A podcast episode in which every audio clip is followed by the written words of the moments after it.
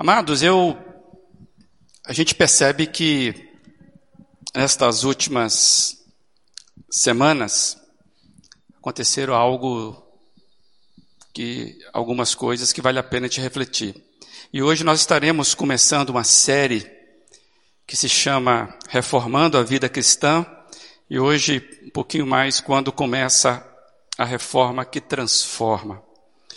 E nesta última semana nós tivemos acontecimentos é, com relação a ataques a templos cristãos. Por certo, você acompanhou e sabe disso, mas eu queria é, compartilhar com você algumas coisas. No Chile, no domingo passado, nós tivemos informação de pelo menos duas igrejas naquele dia foram incendiadas. A igreja de São Francisco de Borja, e a igreja de Assunção, localizados em, lá na, em Santiago do Chile. Esta última igreja foi totalmente destruída, essa imagem correu o mundo, e os manifestantes, então, irados, invadiram a igreja, saquearam a igreja, incendiaram totalmente a igreja. E aquele templo tinha quase 150 anos. Em Londres, no mesmo dia, um homem irado, ele se atirou contra uma cruz na parte da frente de uma igreja batista, a igreja batista Chandel Health. E essa igreja está naquele bairro trabalhando há mais de 100 anos, servindo aquela comunidade. E então foram no mesmo dia isso. Eu queria que você acompanhasse, só para você lembrar, é, um pouco das cenas que, que aconteceram nesses locais. Bem, que, que se pode se extrair desses, desses protestos, desses atos? Não sei se são nem protestos. E aparentemente não tem ligação nenhuma a esses dois que nós mostramos, né, o de Chile e o de Londres. Mas eu extraio desses, desses, dessas cenas indignação, tristeza, espanto, prejuízo, medo, isso, por certo, a gente extrai quando a gente olha essas cenas. É, não, não entendo aqui, nem quero caminhar no pensamento que haja uma cristofobia, como também foi ventilado aí recentemente. Eu acho que nem toda manifestação, nem todo preconceito, né, nem toda é, perseguição é uma algo caracterizado como cristofobia. É que, na verdade, nós estamos trabalhando muito com extremos. Nós estamos muito sensíveis hoje. Então parece que há sempre uma fobia em todas as manifestações. Então eu não quero trabalhar dessa forma alguma disso. Mas é certo que há sim uma indisposição, há um, uma perseguição com relação a, a, a, aos cristãos, principalmente nos países fechados, nós sabemos disso, ou daquilo que podemos saber. Ah, o site Portas Abertas, por exemplo, que é uma, uma, uma instituição que trabalha basicamente sobre a igreja perseguida, ela vai mostrar nos seus últimos dois relatórios anuais, ela sempre emite um relatório anual de onde está acontecendo as maiores perseguições. Tem até um mapa né, é, que, que traz onde, é os, onde são os países né, mais perigosos para cristãos. E os dois últimos relatórios anuais, né, que, que a Portas Abertas lançou, o anterior, sem ser o último agora, o anterior, ele foi registrado 1847 atos violentos. Que atos violentos são esses? O tipo, é, envolvendo templos, um ataque a templo, escola cristãs, hospitais que são é, gerenciados por instituições cristãs, até mesmo cemitérios, lojas de cristãos. Então, esses 1847 estão dentro de todos esses é, locais. No ano passado, o relatório que trabalha esse ano, são acontecimentos do ano passado, isso saltou para 9.488. Então, a gente vê um, um acréscimo acentuado mesmo na identificação de coisas que já ocorreram. Então, é, a gente, então a gente não está negando que há uma perseguição, a gente não está negando que há uma dificuldade, mas a gente precisa é, entender a diferença entre e classificar logo cada ataque desse como uma cristofobia. esse rapaz mesmo que está lá, a gente não sabe se ele é louco, a gente não, a gente não sabe. Então, é, o que nós vimos é que igrejas, templos, ataques, a fala ou não fala do Papa, né, foi tema da semana, por que, que o Papa não falou nada, deveria ter falado. Foram temas que ficaram em alta por causa desses acontecimentos. E eu me lembrei de algo. Basicamente, esses temas, eles se reportam a 503 anos atrás. Como aconteceu há 503 anos atrás, exatamente no dia 31 de outubro de 1517, quando também houve muita movimentação social que, vamos chamar assim, esquentou né, a ambiência daquela época. É, Conta-se conta-se que em 31 de outubro de 1517, está projetado aí, o monge Martinho Lutero, então com 34 anos de idade, faz uma manifestação que mudaria para sempre o rumo e o perfil da igreja. Lutero foi até a porta da igreja de Wittenberg, no castelo de Wittenberg, na, na Alemanha, e com um gesto público chamou a atenção de todos, visando discutir os rumos da igreja.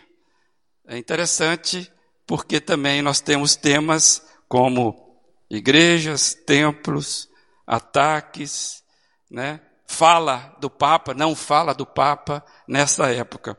É interessante isso. E tem um filme, vamos assistir um vídeo aí que encena este ato ou tenta reproduzir esse ato para nós. Queria que você pudesse acompanhar aí.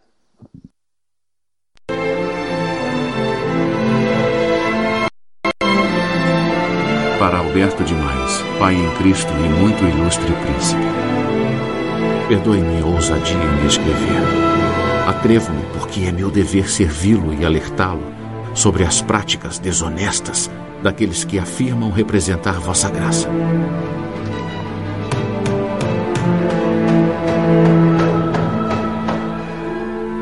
Cristo não pregou a divulgação de indulgências, mas de suas palavras. Envie isso a Roma. Ensinemos aos cristãos que aquele que der ao pobre ou emprestar ao necessitado faz melhor do que aquele que compra indulgências. Se o Papa pode esvaziar o purgatório, por que não pode fazer por amor em vez de por dinheiro? Meu Deus, quem é esse tal de Lutero? Fritz! Que foi? O padre Lutero quer que todo mundo veja isso. E eles irão ver.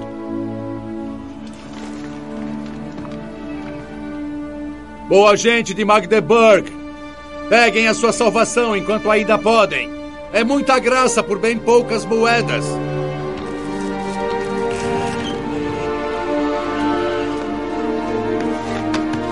Dinheiro alemão para a igreja alemã. Mas São Pedro repousa numa igreja alemã? ou São Paulo, ou qualquer um dos apóstolos. Com essa indulgência, qualquer pecado será absolvido. Posso absolver até a alma do homem que violar a própria mãe de Deus.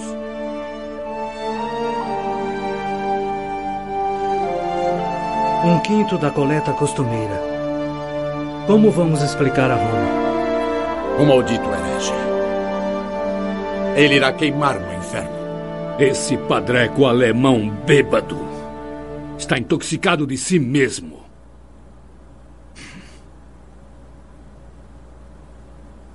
Cuide dele.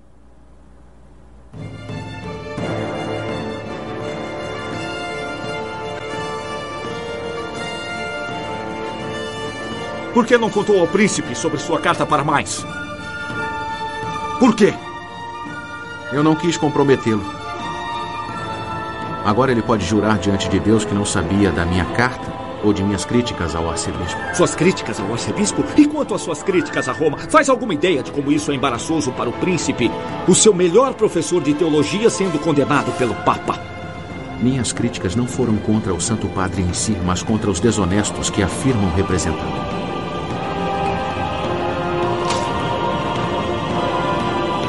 Ordenaram que você se apresentasse em Roma. Está ameaçado de excomunhão. Eu sou um filho fiel da igreja. Não acredito que o Papa faça isso comigo. Bem-vindo ao mundo da política, doutor. Lutero. Contenha-se. Não escreva nada a ninguém até que eu dê um jeito de resolver isso. Eles já publicaram a minha explicação de As 95 Teses. Eu a dediquei ao Papa Leão X. Certamente, com certeza, ouviram boatos de que o Papa me convocou a Augsburgo. Bom, é verdade. É verdade, e eu rezo com fervor para que ele não me julgue culpado. Mas pensem nisso enquanto eu estiver fora. Temos obsessão por relíquias, indulgências, peregrinações a lugares santos. Mas sempre o tempo todo, o tempo todo existe Cristo. Cristo, Cristo, aqui, em cada canto, a cada hora do dia. Ele não está nos ossos dos santos, mas aqui, em seu amor pelo próximo, em seu amor mútuo, nos sacramentos e na santa palavra de Deus. E se nós divulgarmos a palavra pela fé,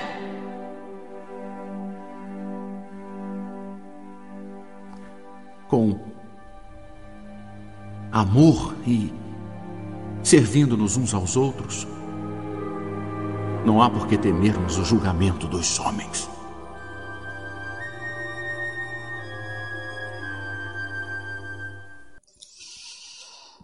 É isso aí. Se por acaso tivesse ocorrido incêndios nas igrejas daquela época, esse filme não poderia ter sido feito nos locais onde de fato aconteceram todos esses eventos. Hoje você pode, inclusive, visitar ou revisitar a história através dos tempos que ainda existem lá.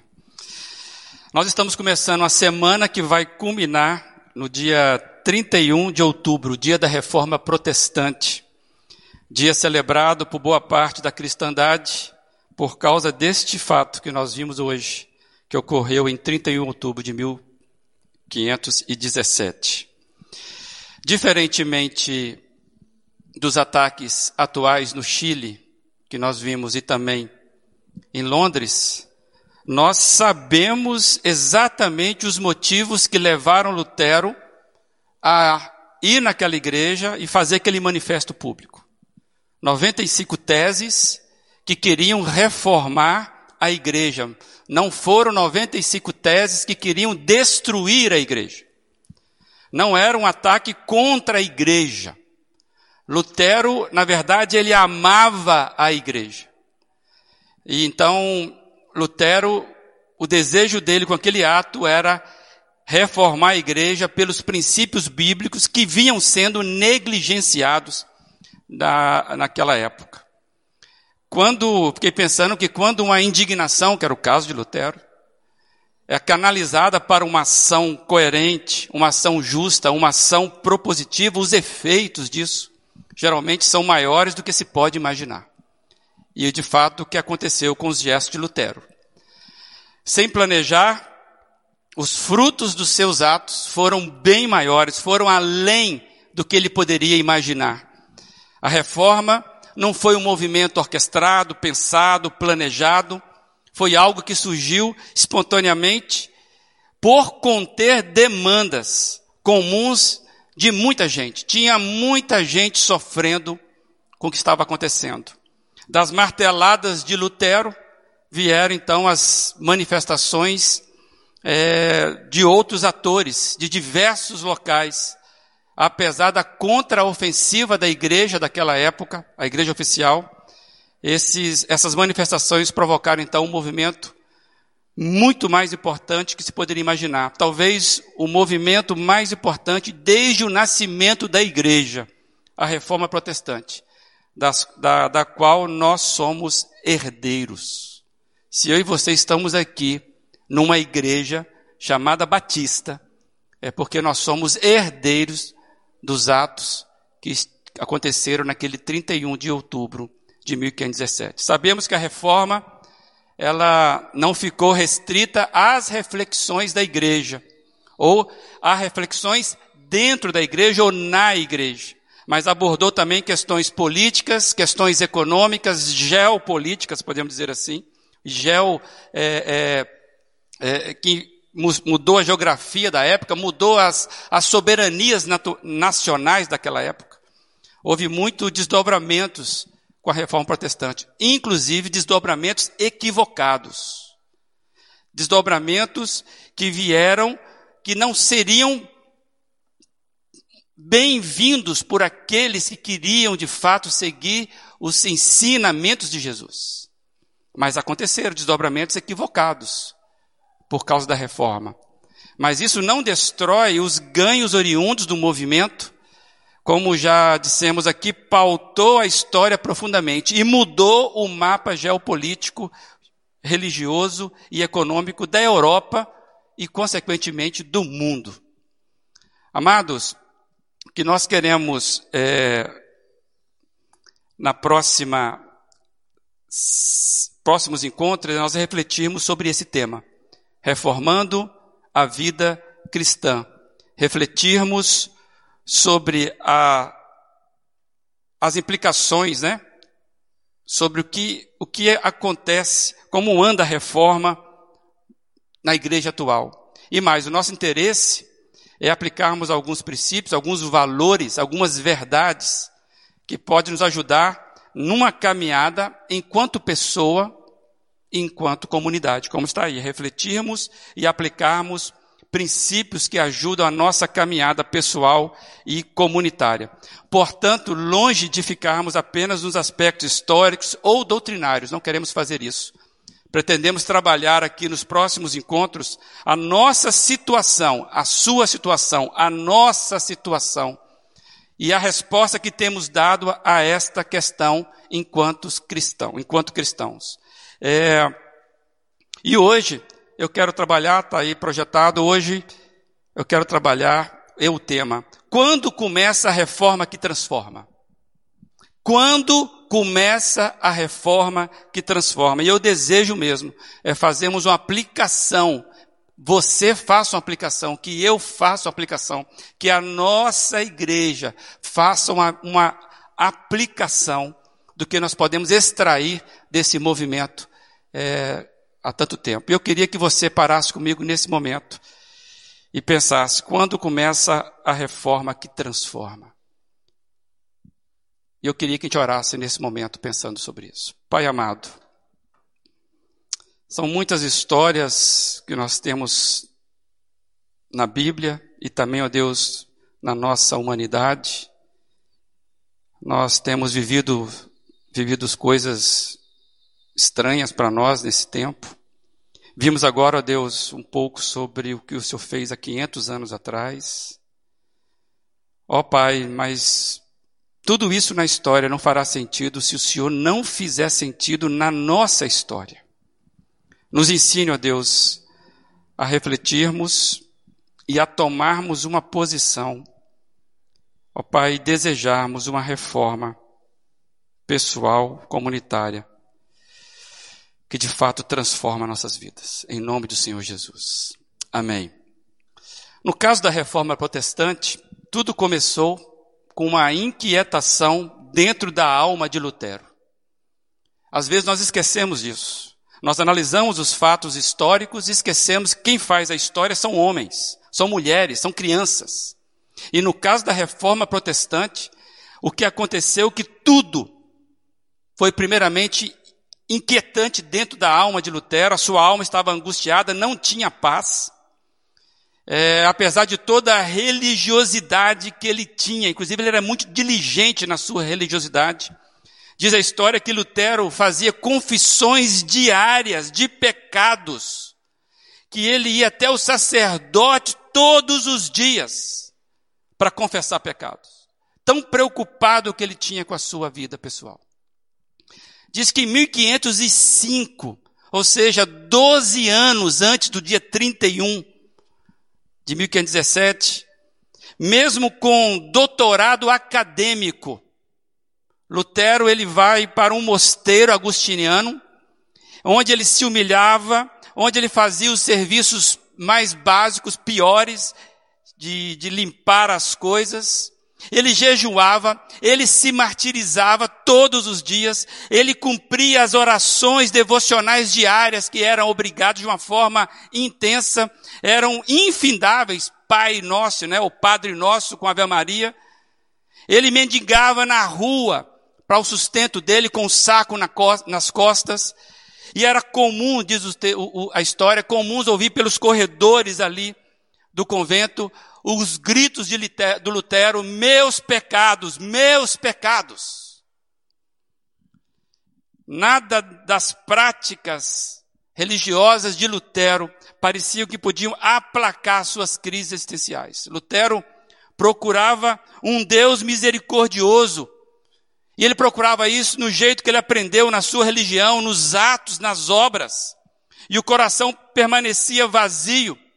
E com grande temor, Lutero deixa isso muito claro, da punição eterna. Lutero tinha grandes dilemas. E, e a vida desse moço era esse inferno, vamos dizer assim. Mesmo dentro de um convento, mesmo com a sua religião praticada de uma forma exemplar. Esse moço estava completamente angustiado. Mas tudo muda com o texto. Tudo mudou com o texto bíblico, que é esse texto de Romanos capítulo 1, 17. Lutero, quando ele se deparou com esse texto, diz o texto bíblico, porque no Evangelho é revelada a justiça de Deus, uma justiça que do princípio ao fim é pela fé. Como está escrito, o justo viverá pela fé. Daqui partiu todo o furacão podemos dizer assim. E eu desejo compartilhar o que o próprio Lutero falou da sua experiência de conversão a partir desse texto, que às vezes eu e você passamos por ele e nada nos fala.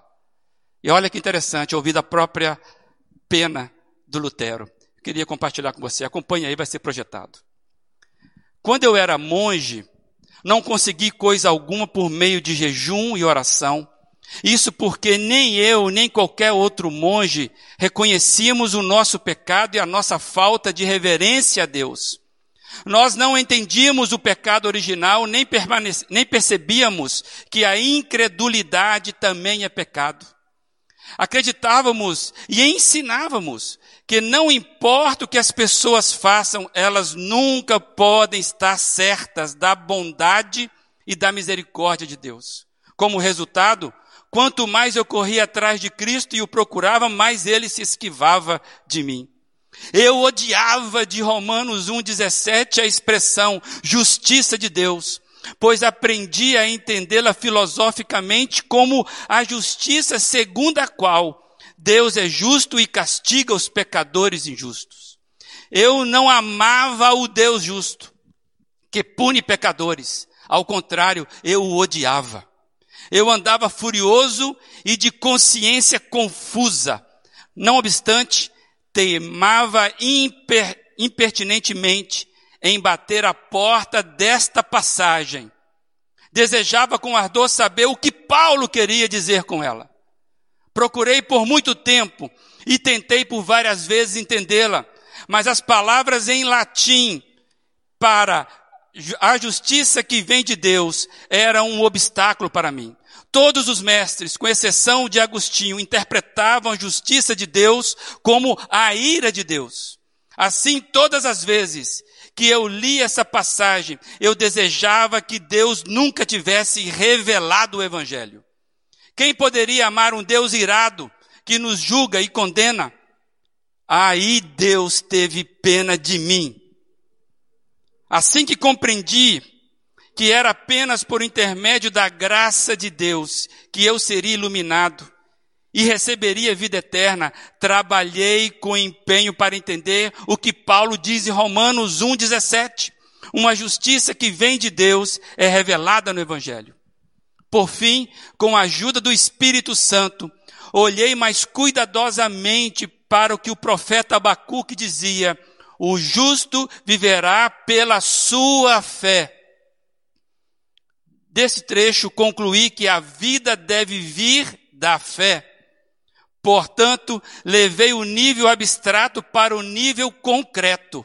Relacionei o conceito de justiça a uma pessoa que se torna justa. Em outras palavras, uma pessoa torna-se justa por meio da fé. Isso abriu toda a Bíblia, até o próprio céu para mim. Então me senti como renascido e entrei pelos portões abertos do próprio paraíso.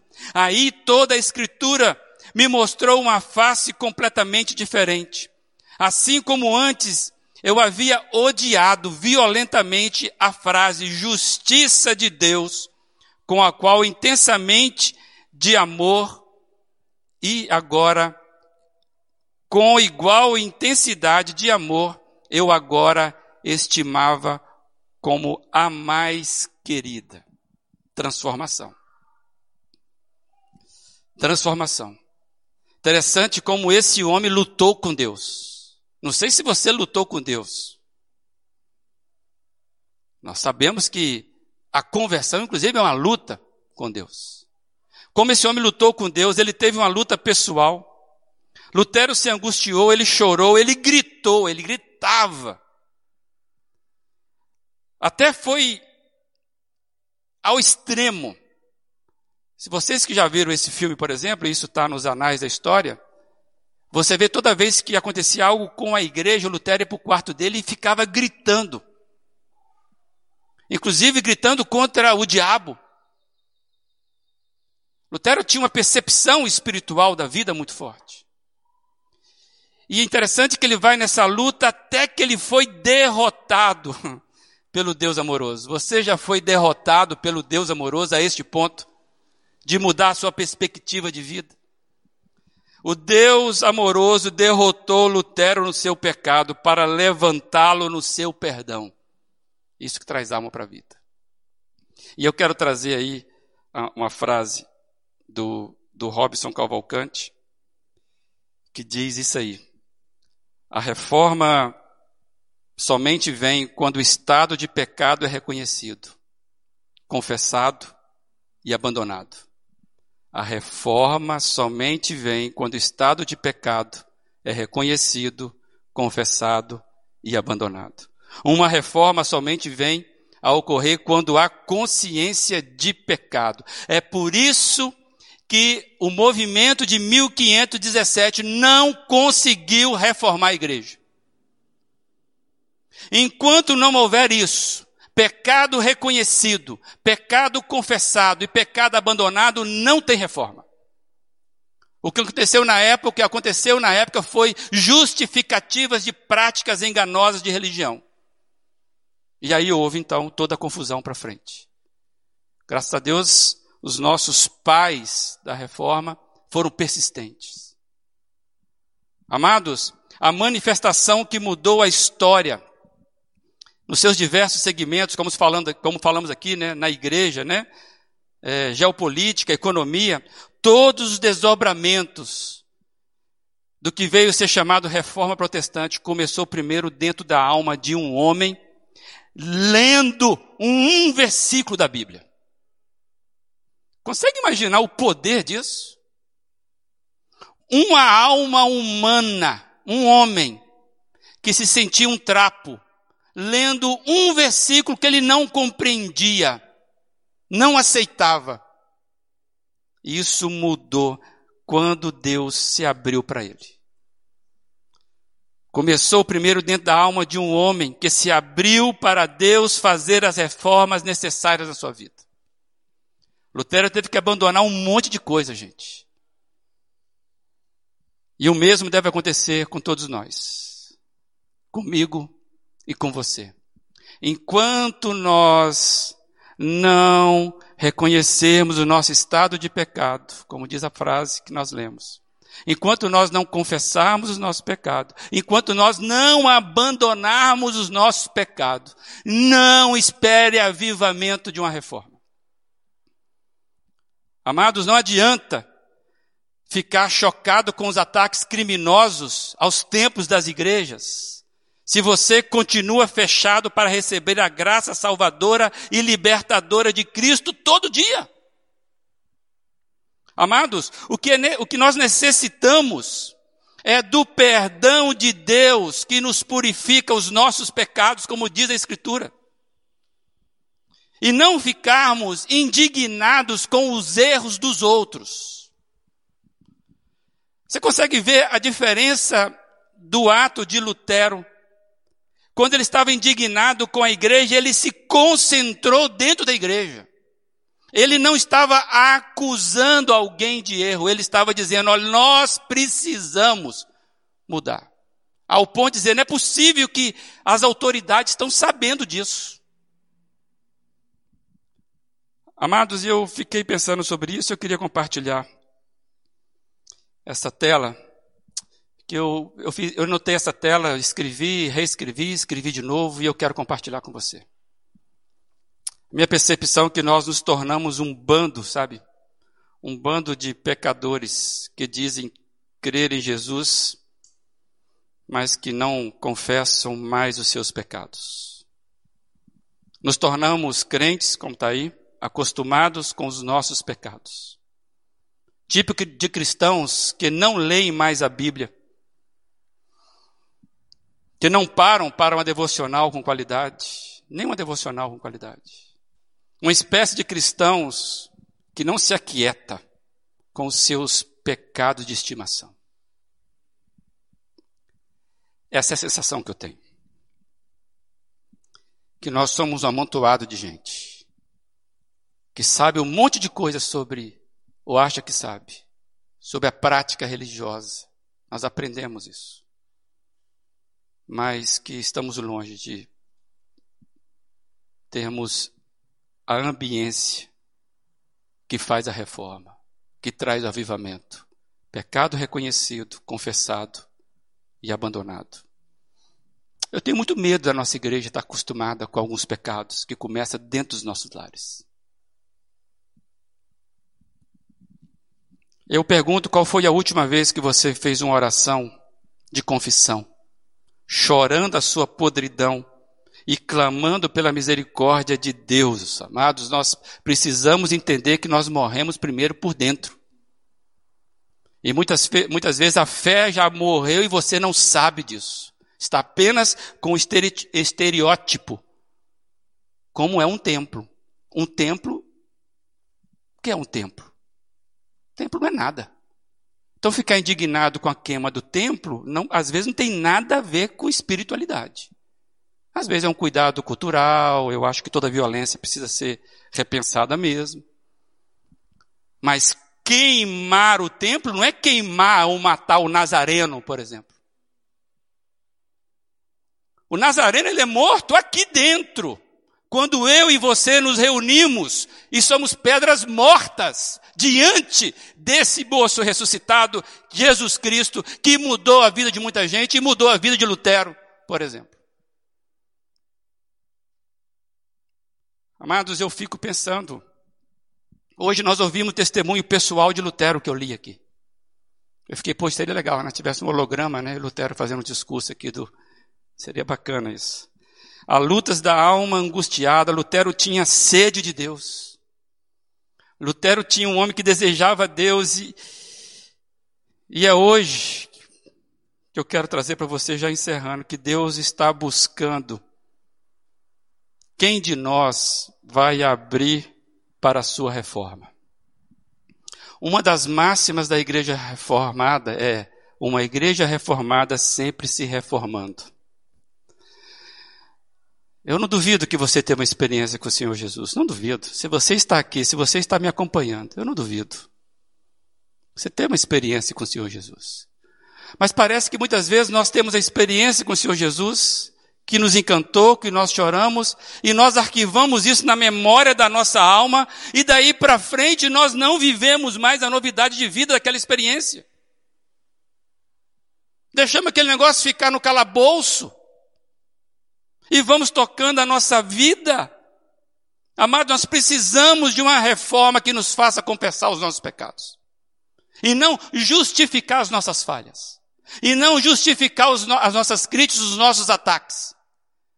Precisamos de uma reforma que faça a gente confessar o nosso pecado e abandonar os nossos pecados.